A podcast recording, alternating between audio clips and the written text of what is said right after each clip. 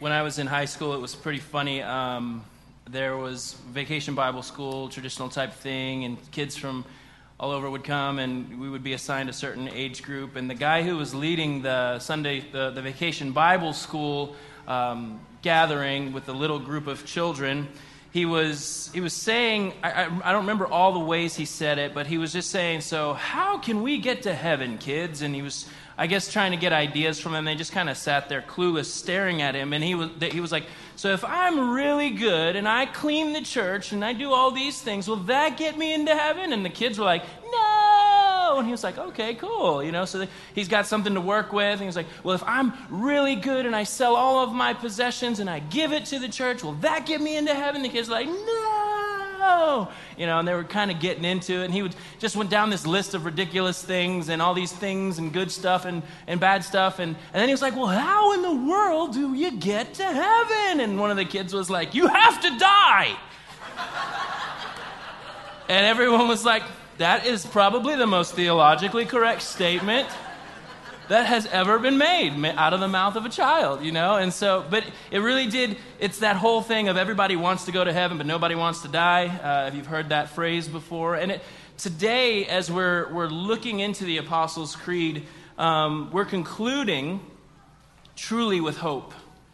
And we've talked about God the Father Almighty, maker of heaven and earth. We've talked about Jesus, his son. We've talked about the suffering, the, the virgin birth, the suffering, the dying, the re- resurrection, the ascension. We've talked about the Holy Spirit, who he comes and dwells in us. So, Jesus' statement of it's actually better that I go away so that you have access to God through faith in Christ, and the Holy Spirit dwells in his people. We saw the church, the universal church um, the, the, the one holy church, so it keeps us from having this swagger mentality about our church alone. But no, those who anticipate Christ's return and, and are uh, rejoicing about what Christ has done, they are our brothers and sisters. But not just are we content with recognizing a global church, we're also saying we commune with saints.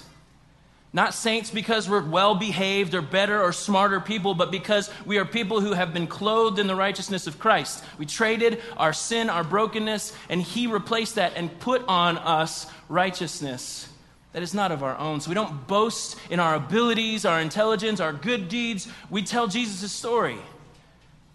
And last week, being reminded that God is a God who forgives sin fully, freely, and forever. That is the announcement we make in Christ. We're not giving people lists. We're saying God has done the work in Christ. He has forgiven sin, and it is fully, freely, and forever available in Christ. That is our announcement. That's why we say the gospel is just that. It's not this thing that now you have to do these things. It's not this instructional video. It is an announcement about something that has happened in the past, in history, that has solidified where we'll see our future this morning. The resurrected body, eternal life. And I know we live in a smarty pants society who we think because of our intelligence, well, this just can't be true.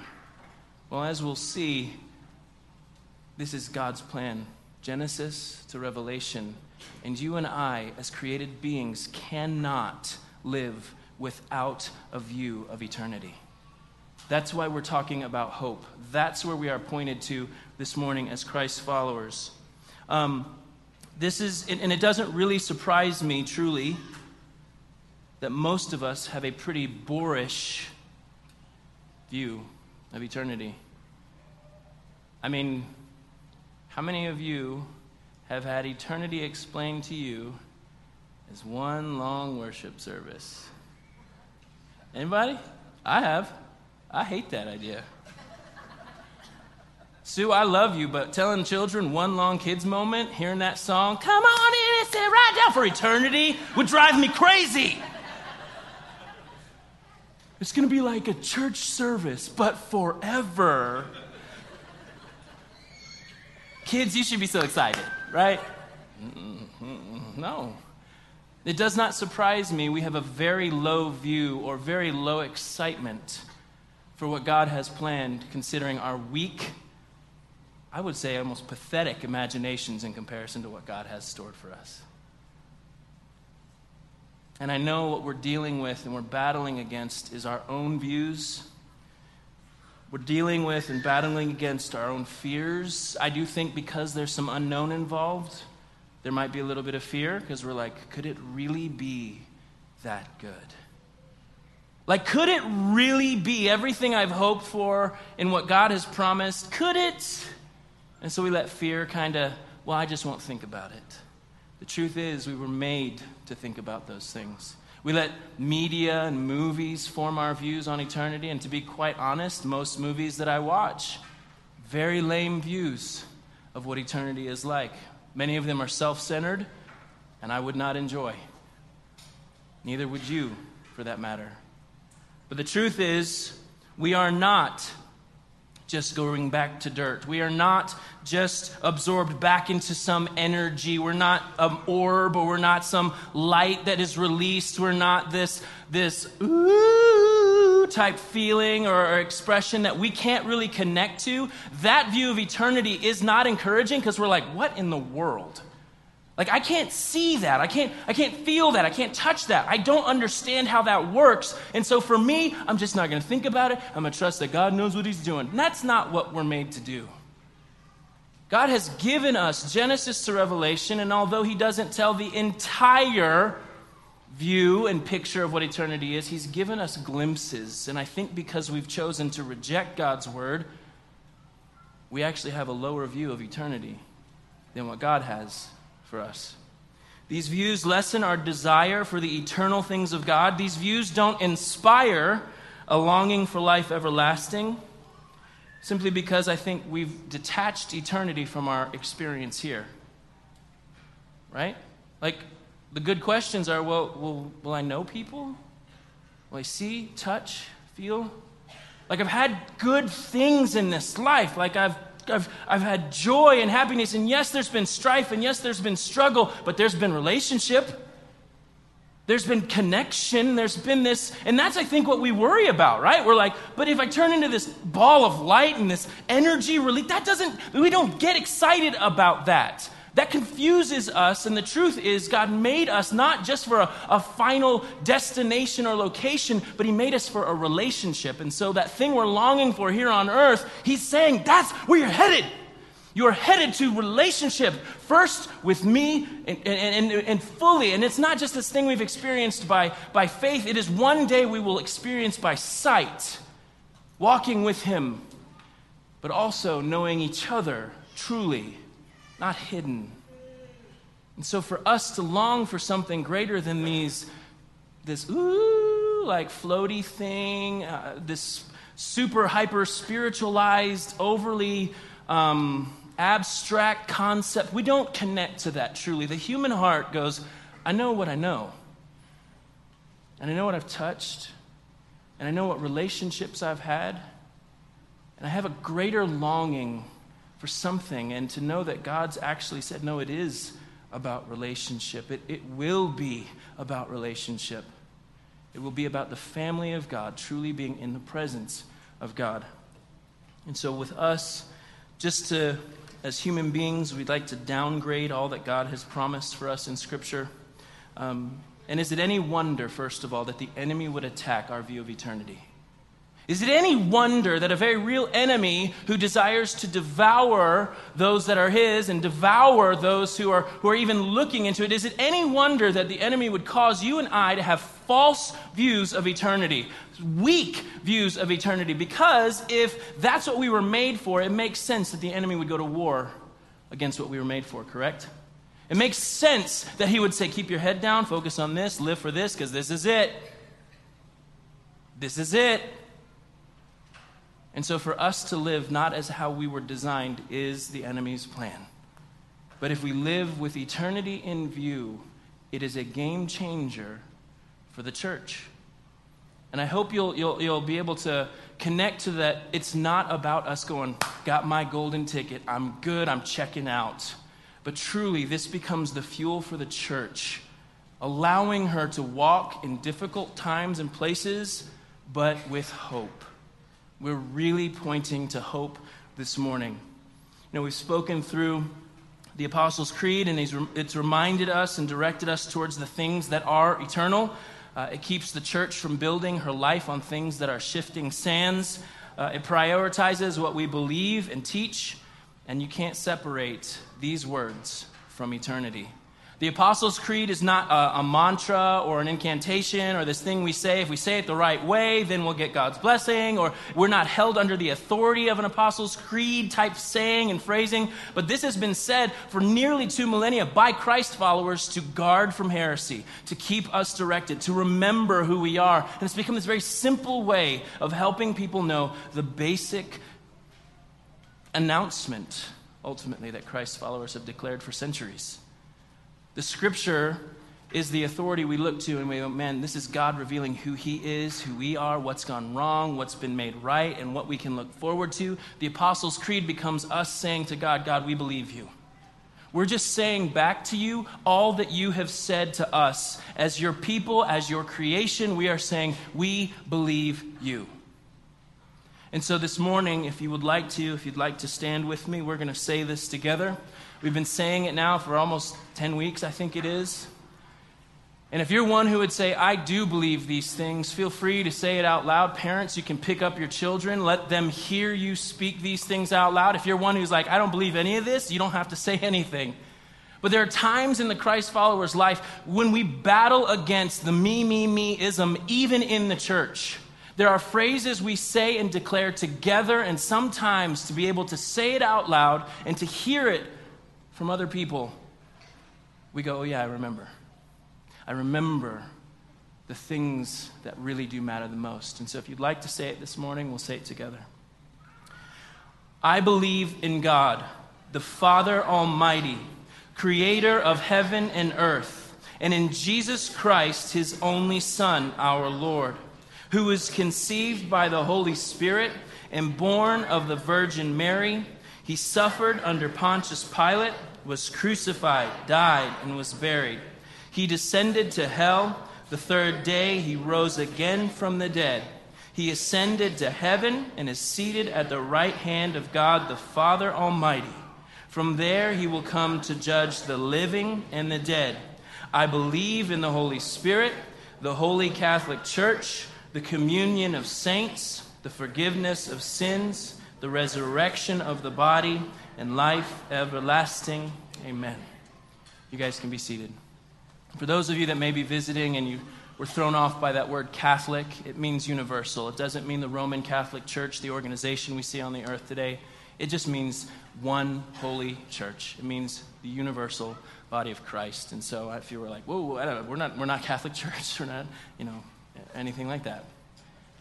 But what we say as Christ followers is that we do believe that God has one body. Um, and so during the 1600s, a French mathematician, scientist, philosopher named Blaise Pascal uh, wrote a book. Uh, well, it's a collection of works that was later put into a book called the Pensées. I'm trying to say it in French. I'm not very, I don't, Pen, Pensées. Um, I think it sounds terrible in English. It's like the Pensées. You can't say it that way. You have to say it Pensées. Or, and I don't, anyways, whatever. Um, but it's that means thoughts. And so it's this collection of thoughts headed in a direction. And later, his family kind of weaved it together. Uh, historians have actually looked at it and tried to put it in order as best as they can. But Pascal uh, didn't live very long. And I want to encourage you, if you get a chance to look at some of his work, it's fascinating stuff. Um, but his, this, this thoughts book that he wrote, really, he was a man who would self admittedly be a guy who saw the glass as half empty. Very pessimistic, uh, lived a very, uh, his mother died when he was a child. He was always suffering from illness, was hunched over most of his life, very sick all the time. Like I said, did not live a long life. But in this thoughts process, he really wrote, wrote towards the idea that people are trying to live life in hope without God.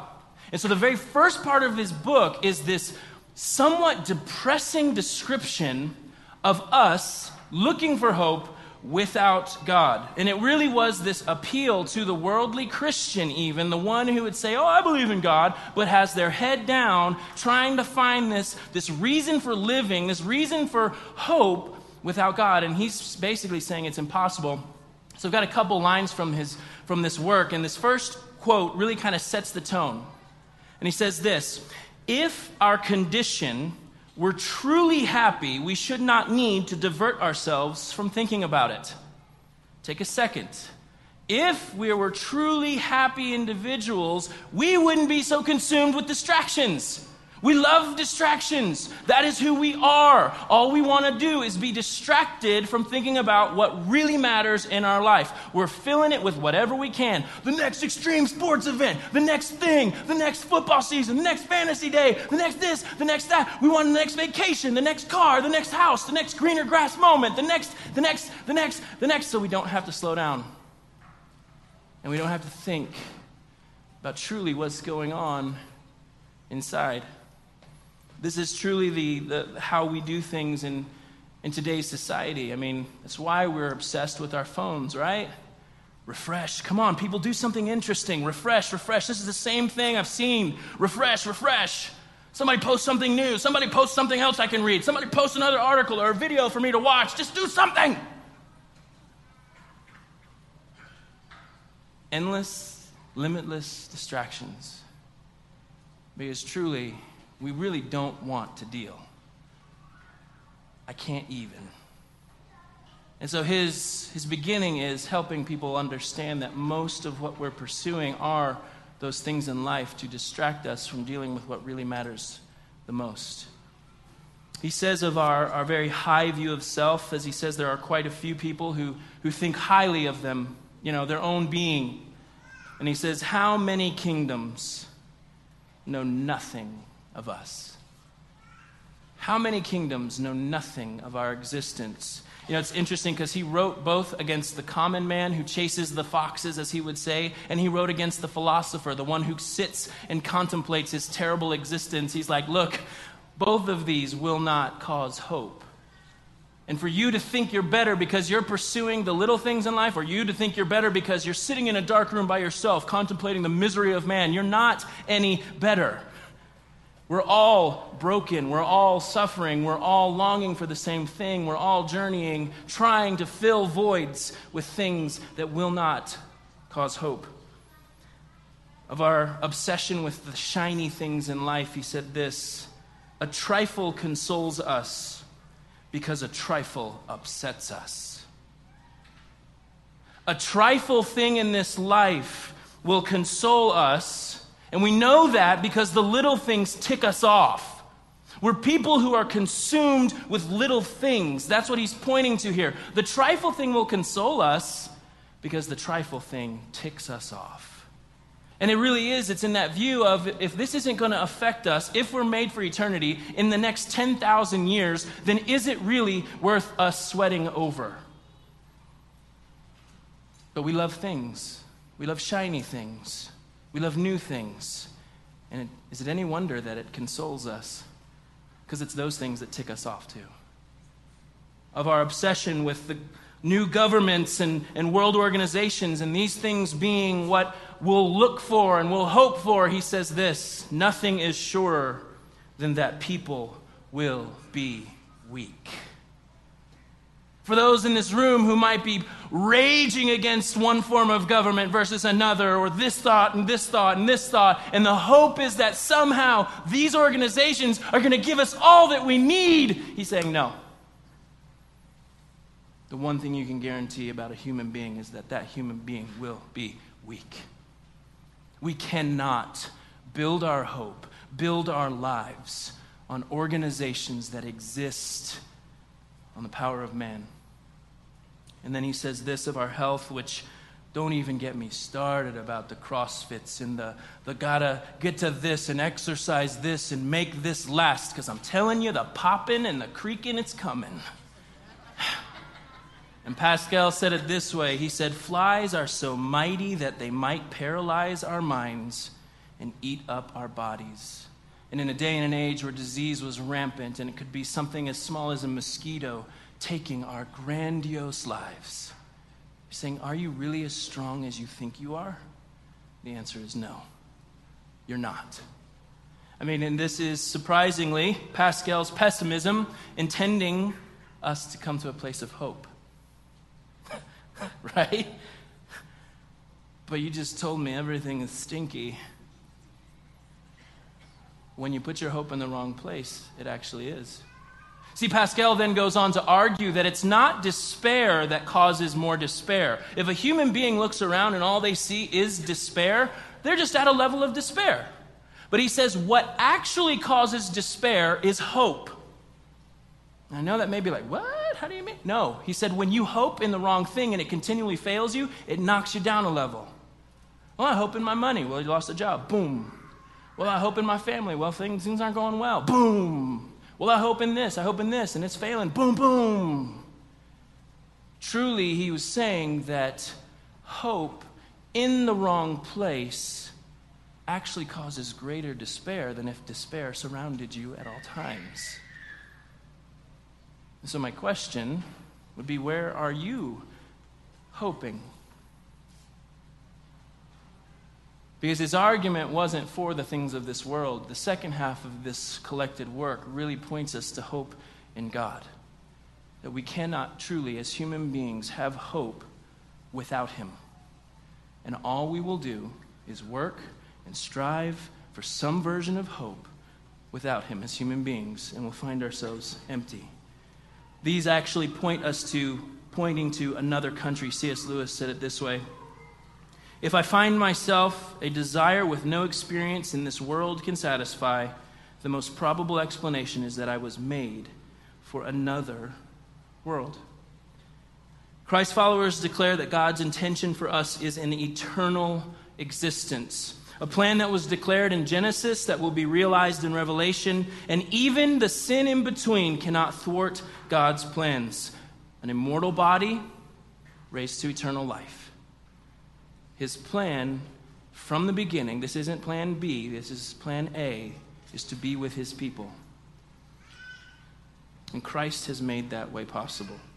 1 Corinthians chapter 15 is a great place to start your investigation of the resurrection, where Paul, in the first portion of 1 Corinthians 15, talks about the why uh, we believe in the resurrection of Christ. He moves into the logical views of it. He talks about the theological view of it. He talks about the reason for it. He talks about his personal experience. And then he goes on to answer other questions, starting in verse 35. But someone may ask, How will the dead be raised? I've asked that. What kind of bodies will they have? Verse 36, what a foolish question. Thanks, Paul. Really love how kind you are to me.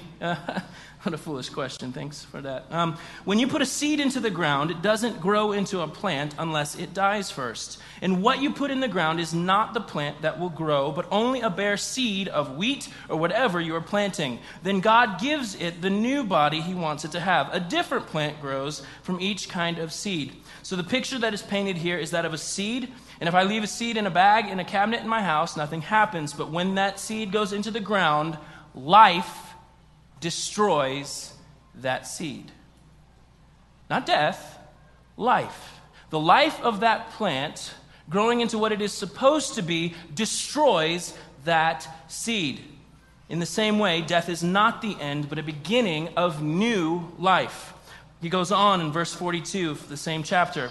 It is the same way with the resurrection of the dead. Our earthly bodies are planted in the ground when we die, but they will be raised to live forever. Our bodies are buried in brokenness, they will be raised in glory. They are buried in weakness, but they will be raised in strength. You know, I don't, I don't necessarily know if you notice it, but I have been noticing it lately. Is when I wake up in the morning, I'm sore. It's like I just slept. That's all I did. Yet I have aches. Why is this? Well, I did not used to have aches when I woke up in the morning. I did not complain of my back hurting like my parents did. I did not complain of, of, of waking up with creaks and pops. I swear sometimes when my elbow pops, it's going to wake the children. Like, it's so loud.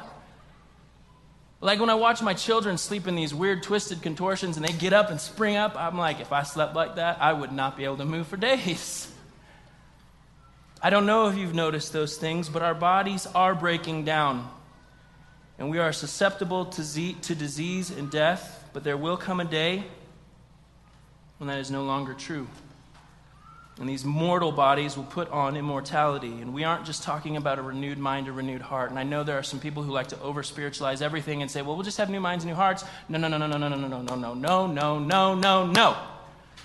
There will not be a brain and a heart floating around in eternity. That's gross.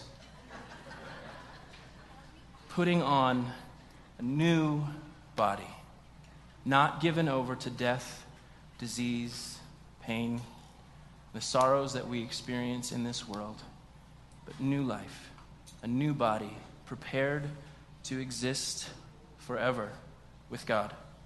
This isn't an abstract, glowy, or fuzzy thing. Greek philosophers used to say, and many religions today even point to the redemption from the body. That we're finally breaking out of this shell and we're this light or this energy or, or, or this thing, this thing that's going to exist now, no longer prison cell to this, and I get the understanding of, of yes, we won't be housed with sin and death, but the, the Christ followers' declaration is that there is redemption for the body, that it will be made new, that it's not like we're escaping something to become something better. And here's the thing don't tell people that when you go to a funeral, don't, don't say, Heaven gained an angel today.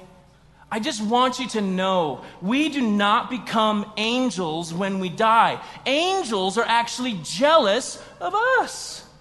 The scriptures say it. They're like, they look over with anticipation. How is God going to wrap this thing up for these guys? So, you know, if I was you, I want to be me too. If, if I was you, uh, yeah, talking, we can talk trash to angels, I guess. I, maybe don't do that. I don't know. I don't know the ramifications for that. But the point is, our view of eternity is so low that we would suggest, hey, you become an angel. No, you don't. Don't say that. That's not scripture. That's a lower view than what God has planned for his people. Body redeemed. And it's interesting because Paul, again, in his second letter to the Corinthian church, continues to speak to them on this issue. And starting in chapter 5 of 2 Corinthians, verse 1 For we know that when this earthly tent we live in is taken down, that is, when we die and leave this earthly body, we will have a house in heaven, an eternal body made for us by God Himself and not by human hands. We grow weary in our present bodies, and we long to put on our heavenly bodies like new clothing. For what we will put on heavenly bodies, we will not be spirits without bodies. You can look to Jesus' resurrected body. What did He do when he, he sat with the disciples? He ate food. I think He did that on purpose. I'm pretty sure Jesus ate a meal with these guys to go, you know what, ghosts, they don't eat anything, but I love to eat. He put on a new resurrected body, a physical body. What did he make Thomas do? Touch him. I think when we have lower views of what God may have planned for us in eternity, we actually rob ourselves of joy. We rob ourselves of the hope that God intended to give his people, knowing that this is not the end. He continues, while we live in these earthly bodies, we groan and sigh. Some of you louder than others, but it's not that we want to die and get rid of these bodies that clothe us. Rather, we want to put on our new bodies so that these dying bodies will be swallowed up by life. Did you hear that? Swallowed up by life. Like so many of us have this, this thought that death is the worst. And yes, we do not like it. It is not natural. We are, it makes us go, this is just wrong. Something, this should not be happening because we were made for eternity. When we wrestle with this, the, the Christ follower understands that, that life swallows us up, not death. What a beautiful reminder and invitation to know that we can trust God not just for our salvation, but for what's to come that it is good, that it is His plan, that He loves His people. It is not some pie in the sky, eternal church service sitting on a pew. But it's so much more, it's so much greater. And he continues God Himself has prepared us for this, and as a guarantee, He has given us His Holy Spirit. Like you and I, marked by the Holy Spirit him reminding us of everything that Jesus has said keeps us aware that this is not the end. And so when we're tempted to put our heads down and go, well, then I guess we eat, drink, tomorrow we die. No, the truth is, he has prepared a people for himself. An entrance into all those promises, all those blessings, all those rewards truly does come by faith and not by works. It is a gift of God. None of us can boast about it. So, this is the part that would say, hey, I really do. I really have enjoyed, even though life has been marked by suffering and hurt and pain, the relational side of experiencing life together. Is that going to be gone? The answer is no.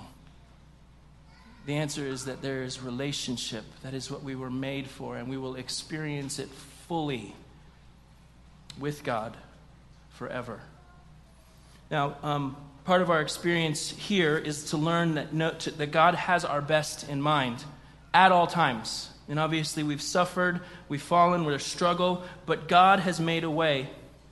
And it's interesting to me that we will trust Him with our salvation, but we will not trust Him with eternity. It's as if we walk around with this heaven must be this fixer upper mentality. And so when we get to heaven, Jesus is going to be like, well, you had an all-in budget of $350,000. Um, you bought your house for $6. And so that leaves us 209, whatever. I don't do math very good. And so when you get to heaven, you're going to be like, those walls, that color, no. This, I really want a yard for everyone to play in. I, this is good. And we're walking around trusting that he's good enough to save us, but we're not trusting him that eternity will be all that he said it's going to be. Is it any wonder most of the church walks around like an emo kid from the 1990s. Is it any wonder a lot of Christ followers walk around with their heads down over the exact same things people without Christ walk around with their heads down about? This isn't shiny, happy Christian. This isn't, this isn't me being fake and plasticky. This is me going, you know what? Life is hard. Life is difficult. Sin has marked us, it's affected us, but God's plan will not be thwarted in the mix. And this causes hope. And it's the hope we were made for.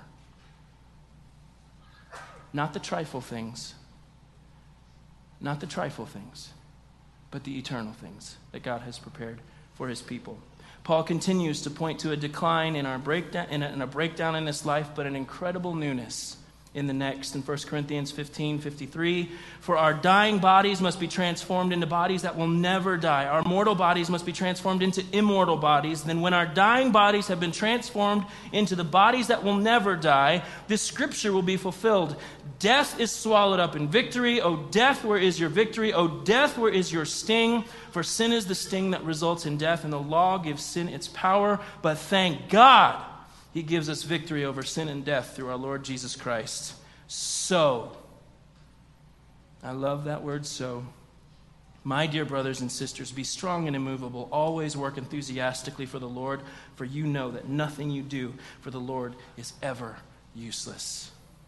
I love when authors use that word so or therefore because that word points to the result of knowing something or having been told something, here is the now what in response to what's been happening.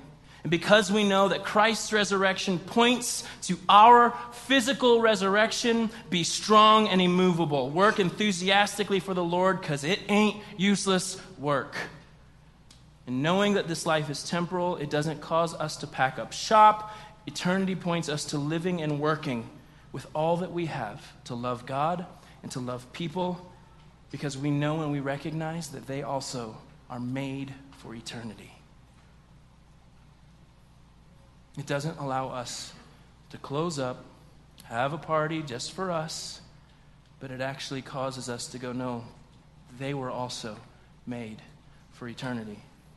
The book of Revelation, a book that freaks many of us out, uh, some of you look at the book of Revelation as if it was Jumanji or or a goosebump book. What did you do? You read Revelation. You have ended things for us. Um, there are apocalyptic things in nature found in this book as it deals with end time stuff. But for those of us in Christ, there is way more to rejoice about than to be concerned about in that book. Do you know that? Do you know there is way more for us to rejoice about in Christ than to be concerned about? And Miss Sue read it, but from Revelation chapter 21, then I saw a new heaven and a new earth, for the old heaven and the old earth had disappeared, and the sea was also gone. And I saw the holy city, the new Jerusalem, coming down from God out of heaven like a bride beautifully dressed for her husband. I heard a loud shout from the throne saying, Look, God's home is now among his people. Sounds familiar, sounds like Genesis.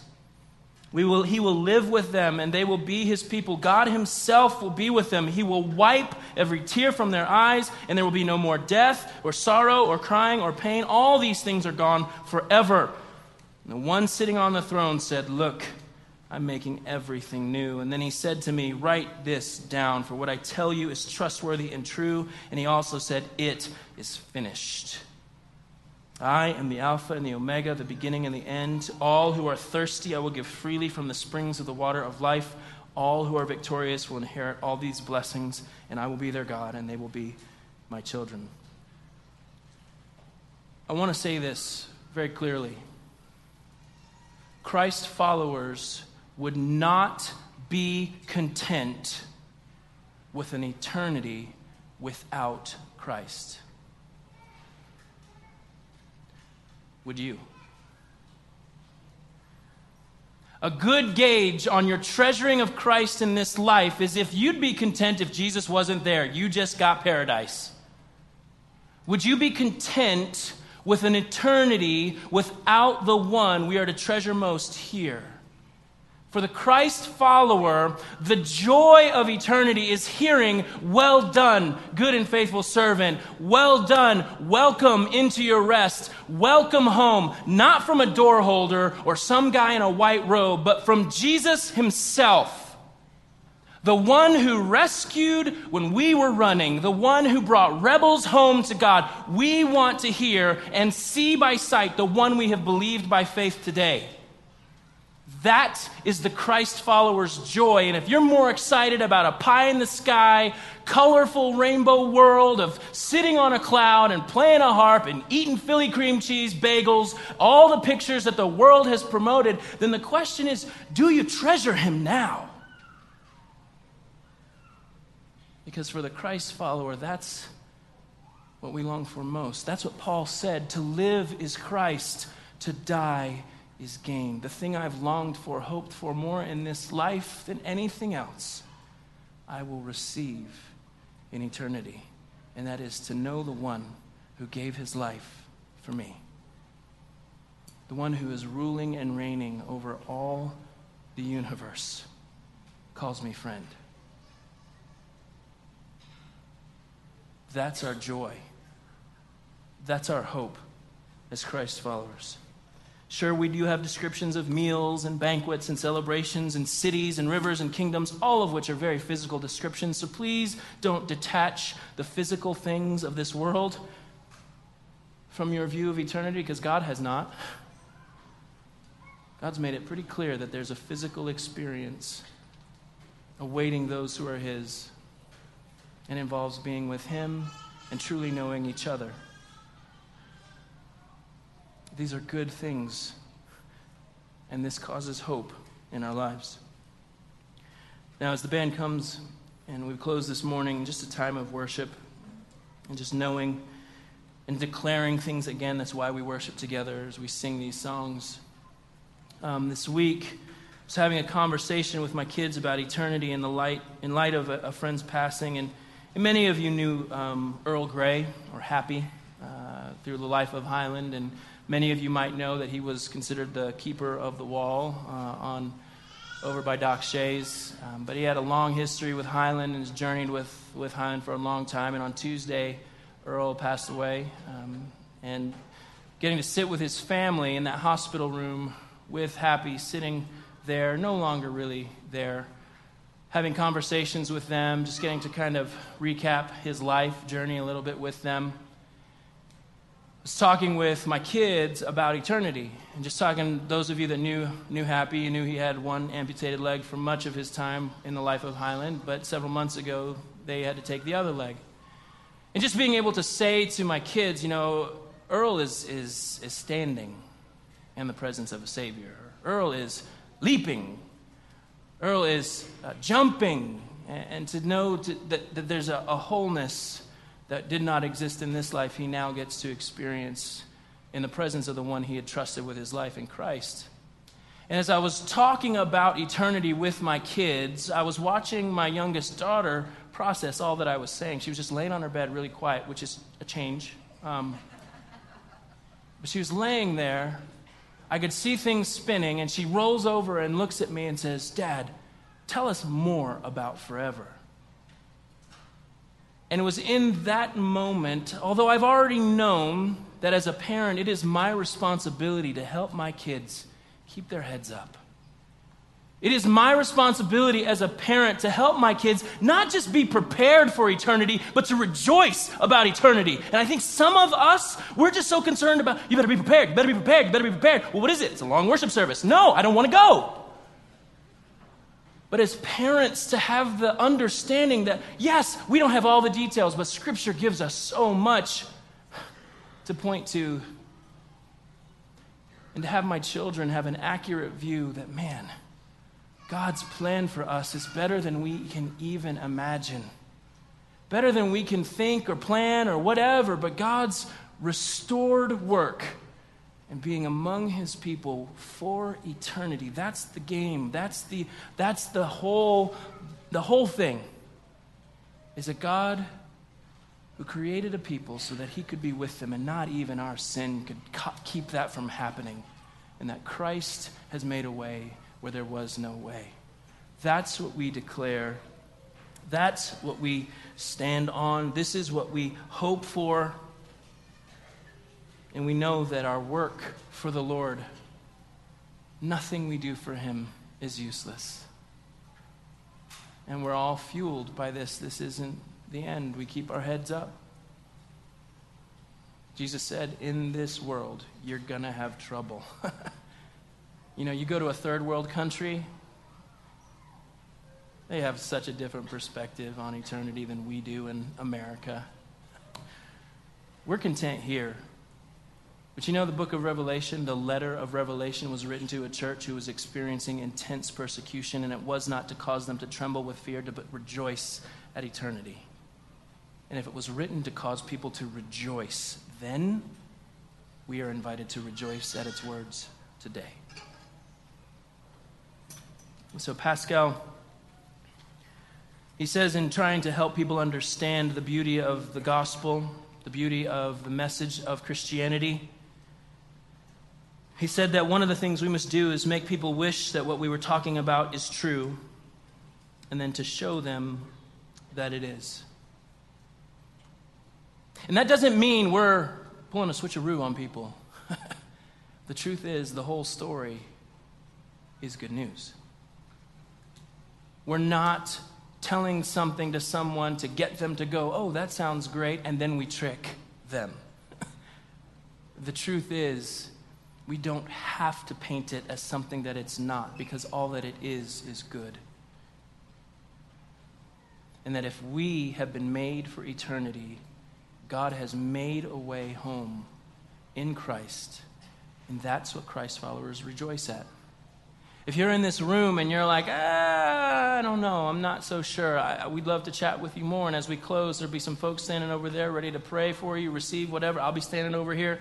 If you're like, ah, I got questions, man, then, then that's where we journey. That's where the church comes alongside. But if you're one who is also saying, man, I have forgotten these things and I have needed to lift my eyes. Would you just pray for me? And that's what these folks are here to do. See, this whole thing of the resurrected body and eternal life is not just about us going, hey, look in this book, it tells you everything. It's about the body of Christ actually getting a taste of it because the Holy Spirit has marked us and we live as people we live as people prepared for eternity, loving differently, forgiving differently, talking differently, expressing thanksgiving differently. Our eyes are fixed on what we cannot see because what we can see, it's all failing. But that one day, by faith, we will see these things, touch them, hold them, see God, walk with His people, walk with Him. It's good news. I don't have to make you. I mean, I hope you wish that it's true, but I also hope that you know that it is. I hope that as Christ followers, we're able to stand on that together. Not in a fake way, but in a way that goes, man, I'm, I'm rejoicing over God's promise because it's good. So, why don't you guys stand with me? We'll worship together.